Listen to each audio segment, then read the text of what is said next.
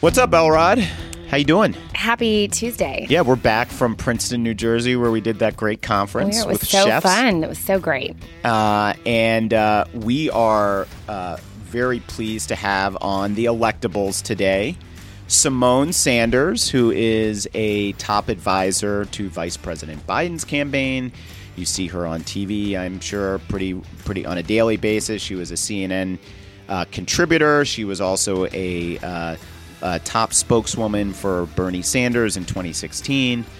Uh, Symone, welcome to the Electables. This we've been dying to have you, and we're so glad you were able to uh, to jump on the show with us today.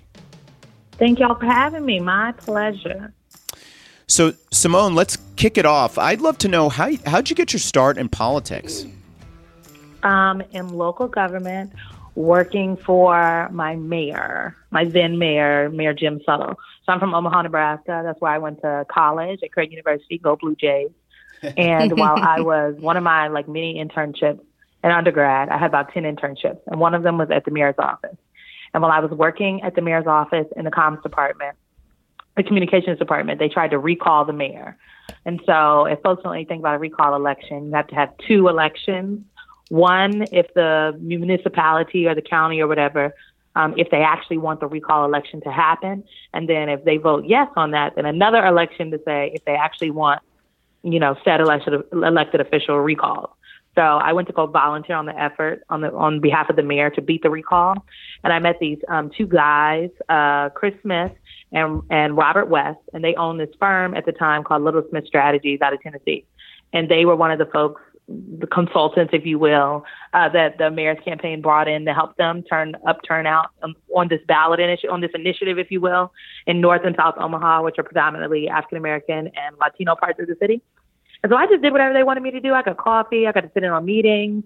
You know, I knew a lot of people. My mom was really involved in the community. So if they needed like a meeting space, I would give suggestions. And after, um, you know, we beat the effort to beat the recall, but the mayor did lose election two years later because the writing is on the wall if they're trying to recall you. Uh, but after that, they let me continue to work with them. So I worked all these other jobs and internships, but they still let me work with them remotely. So I would do copy editing for them. Sometimes they would let me come and sit in on the candidate consultations they would do. I would like take the notes. So I have done stuff on reservations. I worked on judges races. It's the first time I realized judges were elected in some places and not appointed. I did state legislative stuff. So that's where I really um, got interested in politics. And I was like, this is what I want to do. I like this. And Symone, I think that's important for you to um, share with our listeners because I think a lot of people out there just think, oh, you know, I've got to get on a presidential campaign immediately after college. You know, this is I've got to go straight to like the big the big leagues. And I think it's important for folks to know that some of the best experiences you get, certainly some of the best experiences that, that I've had have been working on state and local races, sort of the, what we call the small potatoes. But when I was in Arkansas in 2002, uh, working for the state party, I really got to know um, and understand everything from you know how state legislative races work to um, you know how constitutional officers run for office. I mean, it's a very in- interesting. Um, you know, way of looking at politics, and it also really gives you this foundational aspect that you can carry forward um, in your career. I, I agree. I mean, look, Adrian, Doug, y'all know, like the local, my favorite races have been state legislative races. Or I worked actually right after I graduated. I was a community organizer because it was cool. Because um, Obama, everybody wanted to be a community mm-hmm. organizer. I graduated in 2013, mm-hmm. um, and uh, I was a community organizer for this nonprofit. Uh, but a governor's race was coming up in Nebraska, and so I actually left the nonprofit and I went and I worked the governor's race in 2014 in Nebraska, a very red place. And I was the deputy communications director there. Mm-hmm. I started off as the comms assistant, and then they promoted me in two months to the deputy communications director. So no I ran surprise. our races. I traveled all across the state with the candidate. Um, we were a small campaign, so we would have to drive. And I would often like be the one staffing him and driving him. So it was an amazing uh, experience. But, you know, frankly, I realized I wanted to work in national politics. And I realized I was not going to work in national politics, let alone on the Hill, you know, working races in Nebraska. It's not the the bluest place on earth. not yet, at least. So Precisely. uh, end of that Not yet. You know, we. I'm hopeful. Look, I'm from uh, dis- Congressional District Two that gave Obama that blue dot. And yes, okay, we we we we can. Yes, we can. We will again. so I left after after I worked at governor's race in 2014. I went and I moved to DC and my first job was for Public Citizen's Global Trade Watch. I worked in the Global Trade Division, and Public Citizen is a consumer advocacy think tank, very progressive. Um, the division I worked for was actually, interestingly enough, on the opposite side of the Obama Biden administration. So we did progressive trade policy. And in some respects, we were on the opposite side. In some places, we lined up. And I did that. I knew nothing about trade, but I took the job because I interviewed at a bunch of other places. Like my mentors were flying me out to do these interviews. I was using my friends uh, who lived in DC their address on my resume so people would actually give me a look. Like it was crazy. And I interviewed all these other places and they told me I didn't have any technical writing experience. And I was like, what is that? And they were like, not education and not what you were doing in the community organizing. So it was actually Maxine Waters. She really liked me. I wanted to be her her press person on the committee on financial services in the minority when we were in the minority. Mm-hmm. And her chief of staff at the time was like, Your energy is great. I love you, but you need some technical writing experience. so well, I, I bet they'd hire you now. I think so. I think Twaun might want to might want to revisit if I might want to come on over to the hill. well, right, but you're you're doing more important work at this moment. So then, Symone, after you worked on on um, some state and local races, tell us what you did in 2014. Obviously, going into 2015, which we know, but tell us about your path from there to Bernie Sanders. Well, while I was working at the consumer advocacy think tank, it was really hard because I didn't know anything about trade, and I just moved to DC. I knew like two people. I was living in a very terrible apartment in mm-hmm. um like in the in the boonies of Maryland, down the street from the New Carrollton Mar- like metro station. It was raggedy, y'all. Okay, I you it's know expensive. those are the best stories I've though. been there. They're the best stories. Okay. Fishing through the couch for change so that you can get some lunch. Mm. Yes. That's what I did for. Mm. Yep. Eating those hot dogs off the um the, the Ramen street noodles. corners because that's all I had. Yes, exactly. But the trade stuff was interesting to me, and I really did learn a lot. Lori Wallach was my boss, and I, I think she's really amazing, super smart, very tough boss, but I learned a lot from her. But I realized that um, my passion was in like direct politics work, not issue based advocacy work. Like I wanted to be able to say Democrats and Republicans. And you can't you can't do that in the issue based advocacy work world.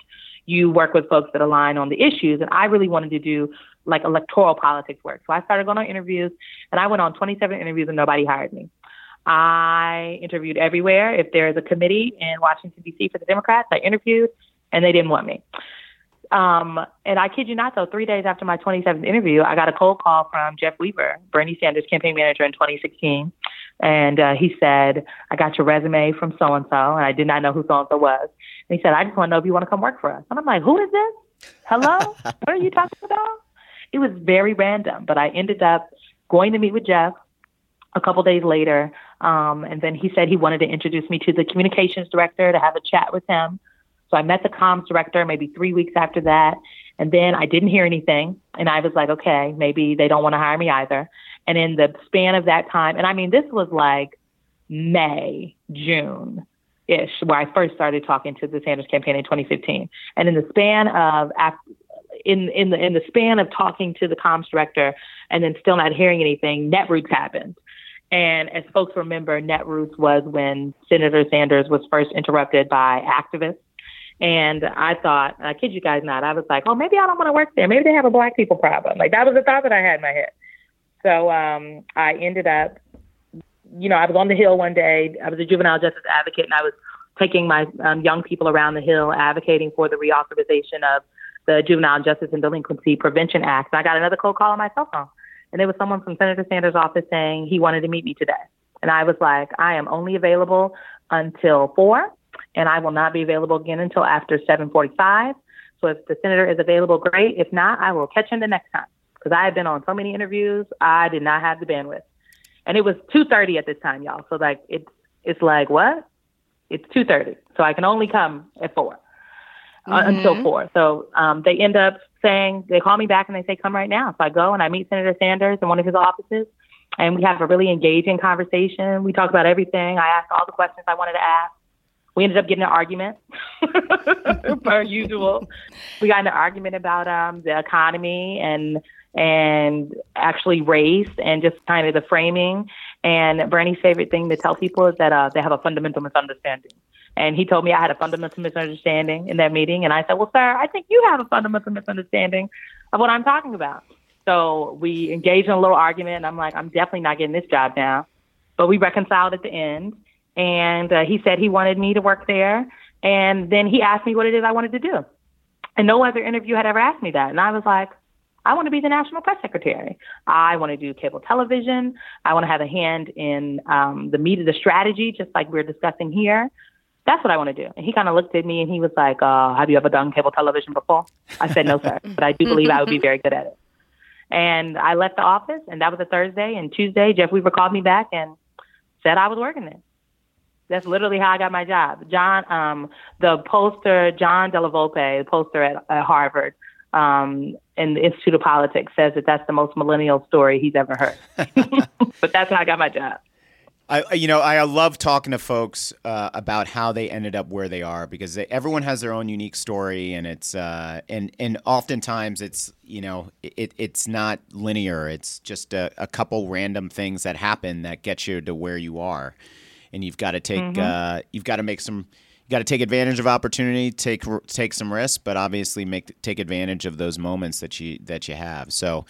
Um, I'm gonna. I I, I want to skip to uh, 2020, uh, where you are now currently um, the uh, top spokesman for um, Vice President Biden's campaign. Uh, before we get into a, the sort of the campaign and strategy and looking forward. I'm just curious. You obviously are now working for Biden. You worked for Sanders in 2016. Sanders is running now again. What's that dynamic like? I mean, how does that? How is that for you? It's it, I, it's unique. I mean, I, I don't. I, I imagine that there are probably not a lot of people who have been. You know, you did this for Sanders in 16. Now you're doing a a similar role, probably at a much you know elevated strategic level though for uh, Biden. Tell me about that. Yeah, so I mean, I am super excited to be on Team Joe this time around. I am one of Vice President Biden's senior advisors, and I also serve in the spokesperson capacity. And people often, they regularly ask me, Doug, they're like, how'd you get over there? And I would just say, you know, I'm very proud. you know, they're like, hmm, this is hmm. interesting. And I'm like, hmm, very interesting. I'm, I'm excited about the work. And I'll I'll say, you know, I am one very proud of the work that I did in 2016. I am proud of the movement that um, I helped build with the Sanders campaign. And if I could do it all over again, I would do it exactly the same way I did it. Maybe maybe a little better, but like I would not make a different decision. Um, but I just thought, as I was, you know, y'all said I used to be a CNN political commentator, and um, in January I was sitting on a panel on Jake Tapper's show, and we were on CNN, and we were discussing. They said we were going to discuss 2020, and I don't remember what the specific topic was that we were talking about, but I do remember that when that panel was over, all I could think about was is that I did not want to spend the rest of this cycle pontificating about you know some of the work that other people were doing. That I actually wanted to get out there and like be on the campaign trail, and I didn't think I was going to feel that way, but I really wanted to get out there. And I, you know, happen to know a number of the people running for president this go around. Um, I worked for Senator Sanders last time, but you know, I know Senator Harris, I know, I know Senator Booker, I know Senator Gillibrand, who's no longer in the race. Um, but it was actually Cedric Richmond that would regularly call me and ask me about Joe Biden. And Cedric Richmond, Congressman Richmond, former chair of the Congressional Black Caucus, is actually uh, our campaign co-chair here at the Biden campaign. And Cedric Richmond and I are really close. He's a really great mentor of mine. And, you know, I said, I was like, you know, I'm sure that there are a number of people that, you know, would want to work over there. I don't know Vice President Biden personally. He seems like a great man, but I want to, you know, go somewhere where um, I know my voice will be valued, but where I also have a relationship. And I just frankly didn't have a relationship with Vice President Biden. But I will tell you, the day that I, the first time that I sat down and met with him, um, it was only supposed to be 30 minutes, and we ended up t- staying together for two hours. to the point where I was like, "Sir, I have a meeting that I actually." That really just doesn't surprise like, me about Biden, though. You know, like I feel like he's the kind right, of guy. He's, so, I, he's engaging. Yeah. Right. Like, tell us a little bit he, about well, him. We talked for hours. Yeah. Tell us we a little bit about Joe Biden, the you know the guy. Yeah, well, I mean, I would just say what drew me to Vice President Biden, like in the course of that conversation, was one his candidness, his frankness. I think it was what draws a lot of voters to him. Um, from what I've seen on the campaign trail, people say he's authentic and they feel like he's like a regular person. And you would think a former vice president of the United States of America um, is someone you can't necessarily identify with, but Joe Biden makes you feel at home. And I think that's what made me feel comfortable.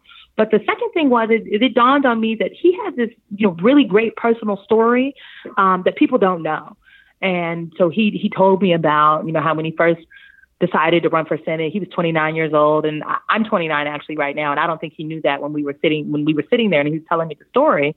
He said he ran against an incumbent, and all these people told him um, were telling him he shouldn't be doing it. They wondered if he had the ability to get it done. They said he was too young, and we just kind of talked about you know how it is to be a young person that wants to contribute, they want to get something done, and people are doubting you. And it dawned on me that he can identify, frankly, with a lot of young people right now that are, are standing up in different ways, making their voices heard, um, but also are being challenged by some not so young folks that are telling them they need to sit down wait their turn, maybe not right now, and and don't understand that their voices should be valued in the same way. I think Vice President Biden gets that. And so we had a really engaging conversation about that. But I'll tell you, it was the abuse of power stuff that um, really spoke to me. In that, you know, I asked him why he was running for president, and he said that he wouldn't be running if Donald Trump wasn't in office. And I was like, tell me more about that. and he basically said that um, his father and his and his mother used to always instill in him that an abuse of power was one of the most egregious and grotesque things that someone can engage in. And he he, he actually told me that's why he authored the Violence Against Women Act because not because he knew someone personally who had been abused, you know, like a woman in his life, um, but that domestic violence is a form of an abuse of power, and you cannot let that go unchecked. And so that was absolutely part of it. And then he also talked a little bit about, you know, those those those infamous um, Clarence Thomas trials, and that also led to, you know, him wanting to you know, do something about this abuse of power. And that's why he ended up authoring VAWA, the Violence Against Women Act. So he said it's the same thing for him right now, that he didn't want to sit back and think, what if he would have ran for president? That he wanted to do everything he could to check this power. And I was like, that sounds like me, except I'm not trying to run for president. I'm trying to help somebody run for president. so we engaged in a number of different, like, really great conversations. And I just, I felt really good about it. And, and I'm somebody that believes, like, look, you got to go with your gut. Because I remember in 2016, there were all these people telling me to do all these different things. And I went with my gut. I think it worked out for me. Post 2016, I have had you know, have to go with your gut conversations with myself. And I had to go with my gut conversation um, at the beginning of this year. And my gut told me that, you know, going with Joe Biden was, was is what I should really do. And it's been it's been fun. It's been difficult. we take a lot of incoming every day, but I can tell you we are having fun and I have great respect and admiration for the VP and we have a good relationship. We like well, to we like to joke around. I try to keep it keep it fun out here, okay? That's important to have fun on the campaign trail. That's for sure. Yeah, we're both Doug and I are both big fans of the vice president, and um, are obviously, um, you know, talk a lot about the campaign and, and how well he's doing, um, and how you know I call I think Doug actually is the one who came up with the term Dura Joe, which Dura I think Biden. Is, oh, sorry, Dura Biden. Dura Durable Biden. plus Biden. Yeah. exactly, exactly. that no matter what's thrown at him, he seems to he, he seems to just stay um, durable in the polls. So Symone, we've got we are 15 weeks away from Iowa. I think yesterday was the official um, 15 week mark, even though of course the Iowa caucus are on Tuesday, which is today. Um, but tell us about your ground game in Iowa. How do you feel about things? Do you guys feel um, I mean, you know, clearly the, the vice president's doing very well in Iowa. He's doing very well. And also the other early states, South Carolina, most importantly um, for him. But tell us a little bit about, I guess, maybe not just Iowa, but your first four states, how you guys feel, um, and what the next, what we should expect over the next 15 weeks before now, between now and the Iowa caucuses. Well, you all can expect to see uh, a lot of Joe Biden all over not just these first four states, but also a lot of states that um, are holding elections on Super Tuesday, what the streets call the SEC primary. We um, are of the belief that one, that this primary is going to be a fight. And I think what you've seen in the polls tightening over the last couple of weeks is that it's true. Now, we have always said from the beginning that this is going to be a fight, it's going to be a dog fight. And we are playing to win. And I don't know if folks really believed us. So as soon as the polls tightened, you know, some of the reporters wanted to try to write our obituary or say that we're in trouble. And this is what we predicted would happen. Uh, we believe that the, the whoever the Democratic nominee will be, and we believe it will be Joe Biden, is going to have to be tested and is going to have to fight to be that nominee. And the fight is currently ensuing, and it's only going to get hotter. And so we think actually that this contest won't be over in Iowa, and it won't be over in New Hampshire. That this is a, a this primary is something that's going to run well into uh, Super Tuesday and deep into March, probably. We were just in Ohio for the debate. Ohio um, votes March 17th. And we think Ohio is going to be important in the Democratic primary. So our strategy is to really put the candidates' time and our additional campaign resources into our first four operations in innovative ways. But also we need to we need to make sure we have bodies to knock doors, to talk to folks. And um, we think that Joe Biden, in terms of his time, he is the best retail politician in America. And we are ensuring that he has that opportunity and the ability to showcase that. So when you see us in Iowa, oftentimes there'll be shots of him uh, in a diner or in a restaurant or out in these house parties. Same thing in New Hampshire. When we're in South Carolina and Nevada, we do a lot of roundtables. He just likes to go where the, to where the people are and talk to them. We have to let Joe Biden be Joe Biden. Do, do some town halls where he can answer questions. And so we that's where we've seen success. That's what's going to carry us through to you know all the way to that Democratic convention. And hey, Symone, are you on the road with the with the VP, or do you spend time at the headquarters, or both? I am on the road so much. I told somebody the other day I live on the tarmac. I live where they said, Where do I live? I said the tarmac, DC, and Philadelphia. So our campaign campaign headquarters is in Philadelphia. I'm actually in Philly right now today. Um, so I would say I spend about 60% of my time traveling. And of that 60% travel, 50% of that travel is with the VP. And then I do 10% travel that is not with him. So sometimes I'm doing finance things. Sometimes I'm doing um, other surrogate things. I was just in Alabama this past weekend at the Alabama Democratic Conference where I went and addressed the conference and took questions. They put me in the hot seat, but it was all good. Um, so I do a bunch of things uh, like that. So I, I travel a lot, and then I also still have my place in DC because I come back there every now and then. You know, we all gotta. Sometimes they want you on set. Y'all know how it is. You got to hit the cable news, and you got to be on set in the DC studio. So I do some of that too. What's it like I, to be on the road in the role that you're playing, where you're you constantly have to be on? You need to you know, fo- you need to be following the news. You need to be ahead of the news. Um, you know, I did that job in 2004 with Dean. Um, Adrian's been on road for candidates before. Uh, it's it's it's a it's a it's a really.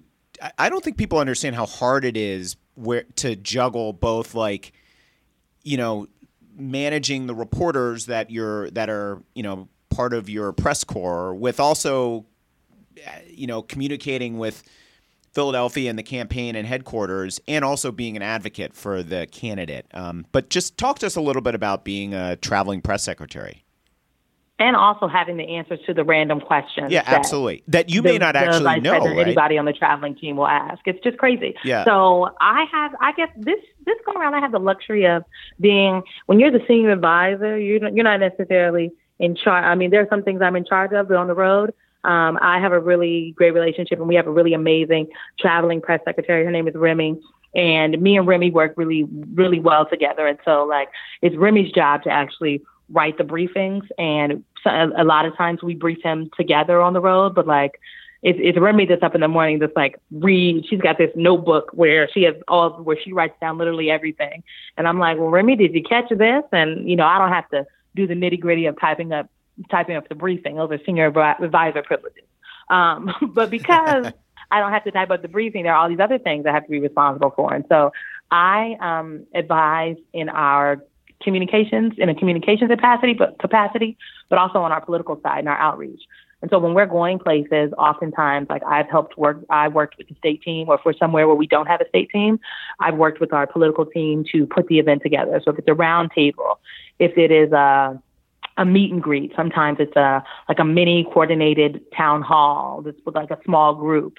So sometimes I actually um, am in charge of like moderating the roundtables with the vice president, and so we have to brief him on who's in the room, uh, what are what are our political priorities going in and coming out of this. You know, are we looking for endorsements? Is this just is this us um, touching base with folks because we hadn't necessarily been here before. So those are some things that I'm in charge of. In addition to, um, you know, we got gaggles that we do, and so working with Remy and also our uh, uh, our communications team back at headquarters to make sure we're all on the same page. Like, did something happen while we were on the road that we haven't seen? I remember we were in South Carolina, maybe it was a month ago now, and that infamous, um, I that in a positive way, that infamous Washington Post story that Matt Viser wrote about uh, the story that the VP had been telling about pinning a medal on a soldier. Um, mm-hmm. Um, Matt Viser basically asserted that like the story wasn't true. Now, with more reporting and whatnot, and, and our press team doing excellent work, the story is true. Uh, he, he, the essence right. of the story was absolutely true. But that story broke while the VP was doing a town hall in South Carolina. And so as soon as it broke, like right as he was on the rope line, he rope lines for 45 minutes. And then we were going into local interviews. And then that day, actually, he recorded a podcast with Jonathan Capehart, who was right after the local interviews. He hadn't had a chance, like the story is breaking. So it is, we're on the phone with the comms folks back. Um, in in Philly, like making sure one we all have the details right on what the reporter is saying that the vice president said, and then we need to go back and say, well, what story is he talking about? So we're getting all this done while he's rope lining, and then we have to prep him for these local interviews, and then we also have to tell him that this happened, and then we also have to so like that is just and that's just one afternoon where we still have other places to go and do things. So it's crazy, but it's it's also fun, but it is when you're on the road, it's kind of like you all know it's your own it's your own bubble. Being on the road is very different than being at, her, at headquarters or even it when really I'm is. doing like my own surrogate travel. Yeah, it's just different. You are totally consumed by what's happening. The road is sometimes its own mini campaign, which is why it's really important to have folks on the road who are um, skilled and, and with communicating back to HQ. Because if, if the people on the road aren't communicating what is literally happening in real time, the people in HQ uh, don't know how to respond or, or what is really going on. And we run a really aggressive press shop, but it's only as aggressive as it is because we have great communication with our road team. But it's crazy. It is crazy. It is crazy. Well, Symone, we, we, we need to wrap up here, but we just have because we don't want to take up much more of your time. But we have one more question, which I think our audience members will definitely want to know about, which is Donald Trump and his relentless obsess- obsession with Vice President Biden. Um, obviously, he knows that Vice President Biden could beat him in a general election matchup, which is why he's been, um, you know, so fervently talking about him and whatnot. But I mean, give us a, you know, give us a short and sweet synopsis of, of where you think things stand right now um, with you know obviously impeachment is is sort of is, is essentially evolved from um, the the president's attacks, but even taking your campaign staffer hat off and going back to your CNN commentator analyst position, just give us your thoughts. So, what are you hearing on the road um, from people, and just as an analyst, what do you think about? Um, what do you think the next few months are going to look like in Congress when it comes to impeaching Trump? If I were to put my analyst hat on, I would say that um, well, one, 2020 candidates have like they have a job to do, much like candidates who are on the ballot in the midterm elections had a job to do. Mm-hmm. And that mm-hmm. job is to constantly and regularly communicate that message of the issues to voters across the country. And uh, do not and not to let an impeachment conversation consume their campaigns and what they are saying on the road even though because impeachment is on television every single day. Every single day, something is happening as it relates to the impeachment inquiry, and House Democrats and Democrats in Congress in general are dealing with that daily, daily drumbeat of the hearings, what the president is saying. But 2020 candidates cannot let this consume them because in 2018, Democrats, um, contrary to what the Republicans said, Democrats didn't run on impeachment. They ran on health care. They also didn't run on like the crazy stuff Donald Trump was saying or doing at the border. They ran on health care. And healthcare is still the most salient point for folks uh, across the country, but there are also some real foreign policy concerns that voters now have, specifically in places like um, New Hampshire or even Virginia, which is a Super Tuesday state, given the uh, given the, the the the large military um, family presence in places like that, and so campaigns will also have to be able to speak directly to that. Um, what I'll say specifically on Vice President Biden is that it's an interesting um, line to walk, right? Because uh, who knew that a lot of like the reason Donald Trump is in his the reason Donald Trump has encapsulated himself into this scandal. It's a scandal of his own making. Is for one of all of the things that he's doing around asking foreign governments to interfere in the election on his behalf. Well, he's asking those foreign governments, these foreign nations, to investigate his political opponent, Joe Biden.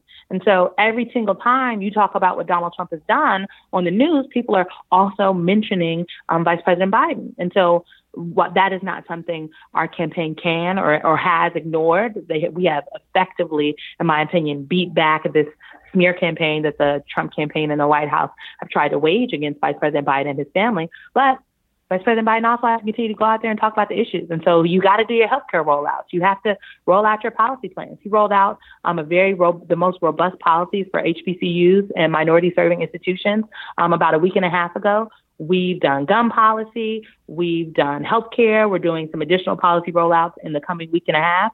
And so we have to continue to do that hand to hand combat every single day on what, um, and draw contrast against the, the president. But we also have to put forth a vision. And if the only thing we talk about is impeachment, I think it would be to our detriment. And so that's something our campaign is really aware of. But I think it's frankly something all campaigns have to be aware of because you cannot let Donald Trump dictate the news cycle. If you play his game, you are playing to lose. And the Biden campaign, we're not going to play Donald Trump's game. No, you're exactly right, Symone. And I thank you for that reminder because if candidates who are running in 2020 focus only on impeachment, then we are in big trouble. And Americans are voting on kitchen table issues and how to improve their lives, not on impeachment. Symone Sanders, thank you so the much for Symone joining Sanders. us. Uh, just fantastic having you. Thank you so much, and uh, take care Thank of yourself you, on the road. Make sure you've got some zinc. Absolutely. Yeah, And, take uh, your vitamin Zinc. C. You gotta get the Vitamin vitamins, C. vitamin C and D. Okay, don't let it don't let it happen to you. That's Not right. get sick on the road. That's you right. do not. I got sick last week. I lost my voice, so um, I, I know the feeling, and you can't get sick. And we'll have you on again, hopefully, maybe right before Iowa. Absolutely. All right. Thank you. Thanks, Thanks, Symone. Symone. Good luck out there. Bye. Bye.